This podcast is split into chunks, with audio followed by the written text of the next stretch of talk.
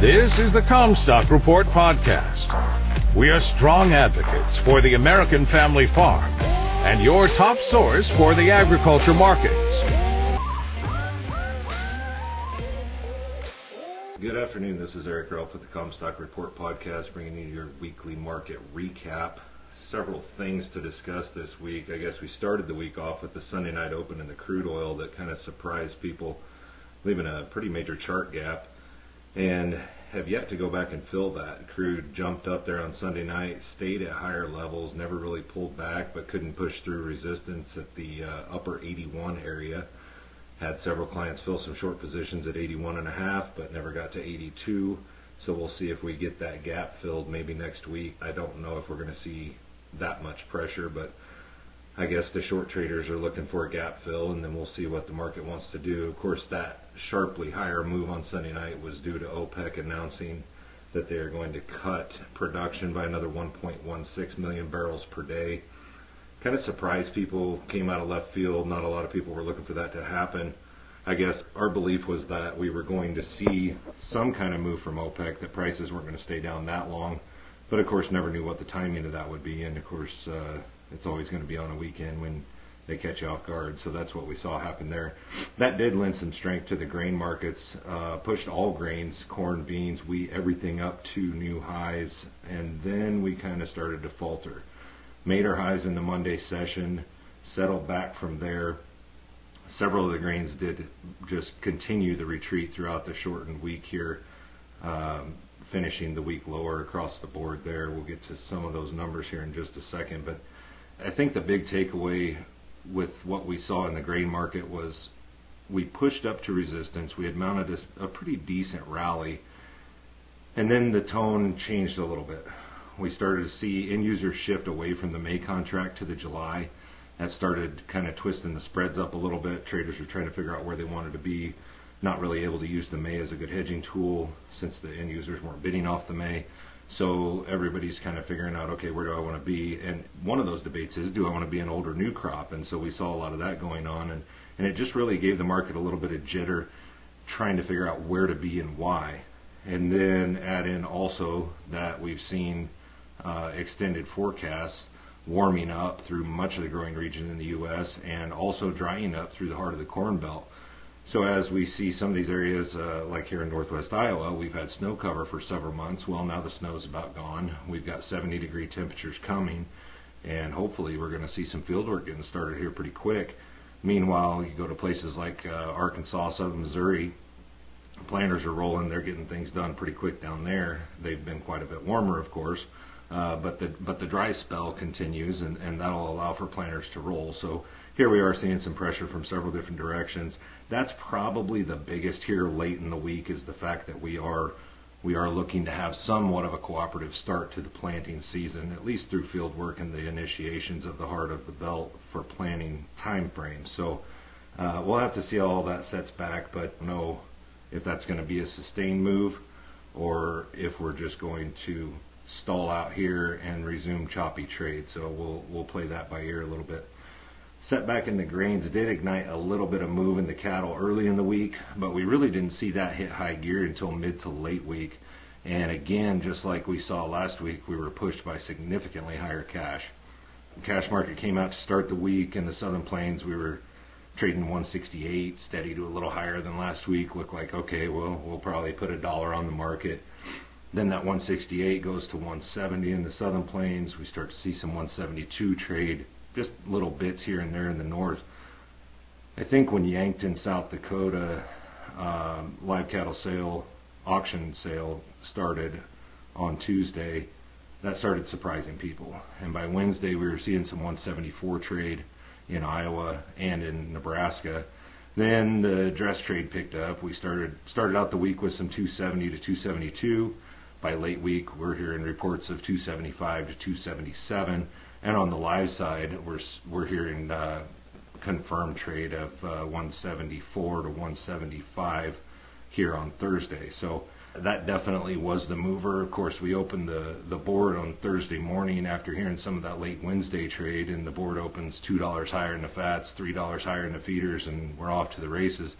I I thought initially when we saw the opening of the cattle that we may see a, push towards limit moves, uh, but they couldn't really compound on that. But we did hold towards the highs of the days and finished in those in those 250 to three dollar higher ranges in the feeders and and fat cattle were anywhere from a dollar to 250 270 higher there uh, on Thursday. So although a nice strong day finishing top of the range the way that it opened and couldn't catch a lot of follow through kind of leaves it up in the air to how we're going to start next week. Of course, we were seeing a heavy trade today because of the holiday shortened week. With Good Friday tomorrow, we won't have any markets. So I think we were seeing a little bit of higher volume and, and people trying to get positioned for what could be possibly even some higher trade tomorrow in the cash market, although it'll be limited because of the holiday weekend. So we'll see how that plays out and, and revisit that on Monday. And the hog market could not keep pace even with cattle sharply higher, beef for the week sharply higher. Um, even on the slow days this week, we saw select pull back one out of four days this week. Choice was up a dollar plus every day, with a couple of these days being uh, two fifty to three dollars higher in the in the choice cutout. So I'm a little bit surprised that we're not seeing some more talk and a little more enthusiasm about demand shifting to pork, but uh, it, it remains to be one of those anomalies, and, and pork just can't catch a break, and, and as a result, the hogs can't catch a break. Cash hogs continue just to, to tread water at best. Uh, every day this week it was steady, slightly lower, that kind of thing. So We'll see how it plays out for next week, but uh, chart-wise, there's potential that we have made a low for the time being in the summer hog contracts. Opened Thursday steady, traded up to some decent gains, but then gave all those gains back and ended up in the red for the most part from June through August. So, um, again, we're hoping, we're thinking that we're probably there, but we need the confirmation and we need the follow through in the cash market to make that reality on the soft markets, we've seen some uh, really surprising trade in, several different markets there. Uh, seven-year highs in cocoa, ten-year highs in sugar. Um, a lot of people shorting those markets, just trying to top pick a little bit. Uh, so far, that hasn't worked out, but we are nearing some levels that we may see some resistance there. So for the spec traders that we have in those markets, we'll look for some kind of a meaningful setback very soon in those. And and cotton just can't get legs. Cotton growers from all over the country are telling us that they're not planting cotton, they're planting less cotton, and and the market just seems to shrug it off. USDA put out the prospective plantings report. It was in line with what they had printed in previous reports and really showed no reflection of some of the word that we're hearing from producers, particularly in the Southwest and Mid South. So uh, I don't know when the reality is going to hit that cotton market, or, or, or maybe the USDA is absolutely right, and, and the people we're talking to are the anomalies. But as of right now, it seems like they've got a little work to do on those cotton acres, and when we'll see that reflection, we don't know. I guess we're probably expecting some position squaring as we go into Monday because we do have crop production and WASDE reports coming out on Tuesday at 11 a.m. Uh, expect some choppy trade, maybe some unpredictable trade, particularly in the grain markets on Monday. And that might dictate a little bit of what we see in the livestock as well. So we'll have to get to those reports on Tuesday at 11 before we really know what we're facing there. Um, for the week, just some key closes here. Uh, May corn finished the week at 643 and a half. That was down 17 cents on the week. December corn 556 and three quarter, down 10 and a quarter on the week. May beans 1492 and a half that was 29 and a half cents lower for the week. November beans 1309 and three quarter, down a dime.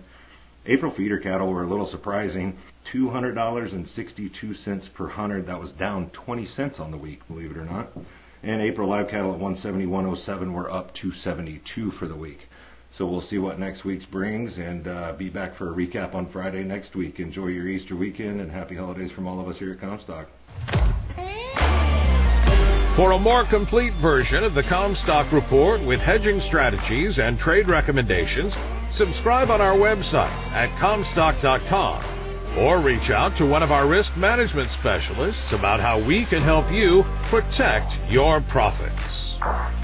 Futures trading involves risk. The risk of loss in trading futures and or options is substantial, and each investor and or trader must consider whether this is a suitable investment. Past performance is not indicative of future results.